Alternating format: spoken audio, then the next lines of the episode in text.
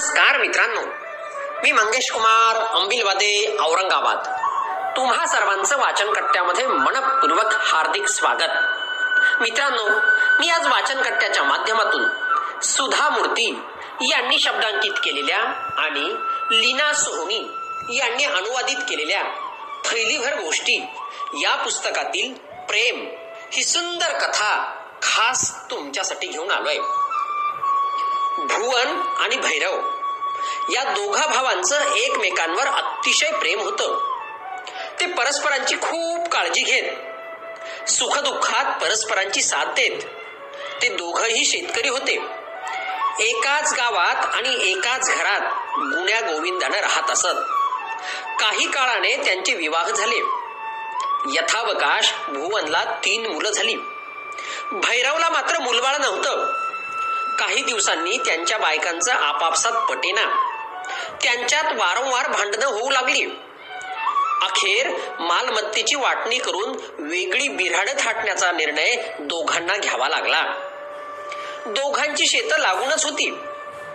दोघ रोज एकदम घराबाहेर पडत आणि जोडीने नांगरणी पेरणी कापणी इत्यादी शेतीची कामं सुद्धा जोडीने करत. वाटण्या झाल्या तरी शेतीची कामं एकत्र करायची आणि धान्य निम्म निम्म वाटून घ्यायचं असं त्यांनी आपापसात ठरवलं होतं. एक वर्षी दुष्काळ पडला. म्हणावं तसं चांगलं पीक आलं नाही. अशीच संध्याकाळची वेळ होती.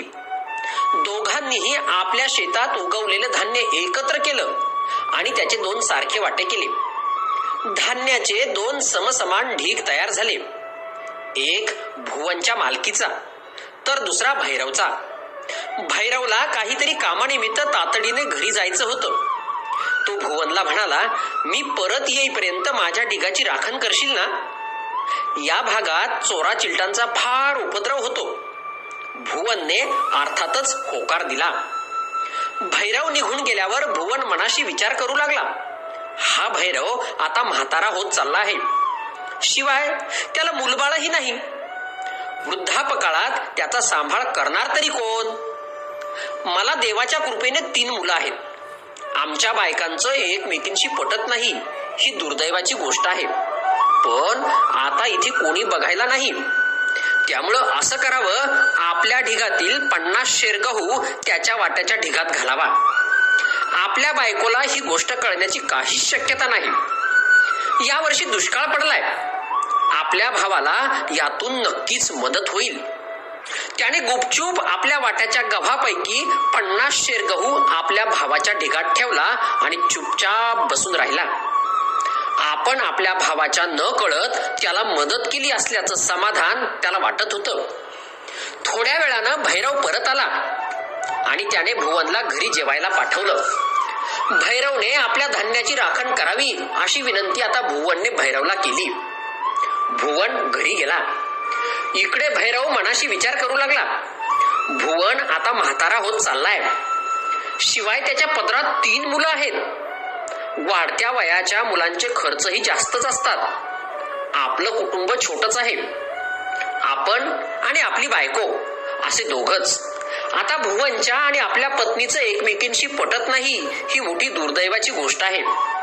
पण नाही तरी आता इथे कोणीच नाही. तेव्हा आपण आपल्या वाट्याचा पन्नास शेर गहू भुवनच्या ढिगात गुपचूप ठेवावा. आपल्या पत्नीला काहीही कळणार नाही. यावर्षी दुष्काळ पडलाय. आपल्या भावाला नक्कीच याची मदत होईल. मग त्याने तसे केले आणि गुपचूप बसून राहिला. आपण आपल्या भावाच्या उपयोगी पडल्याचं समाधान त्याच्या चेहऱ्यावर स्पष्ट दिसत होतं. धन्यवाद.